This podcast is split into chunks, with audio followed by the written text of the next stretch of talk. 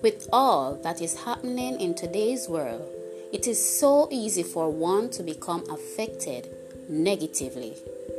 So each week, I will be sharing uplifting, empowering, and inspirational messages that may help someone to continue their journey on the positive side of life. Because anything that can help a person through the rough times in life is a good thing.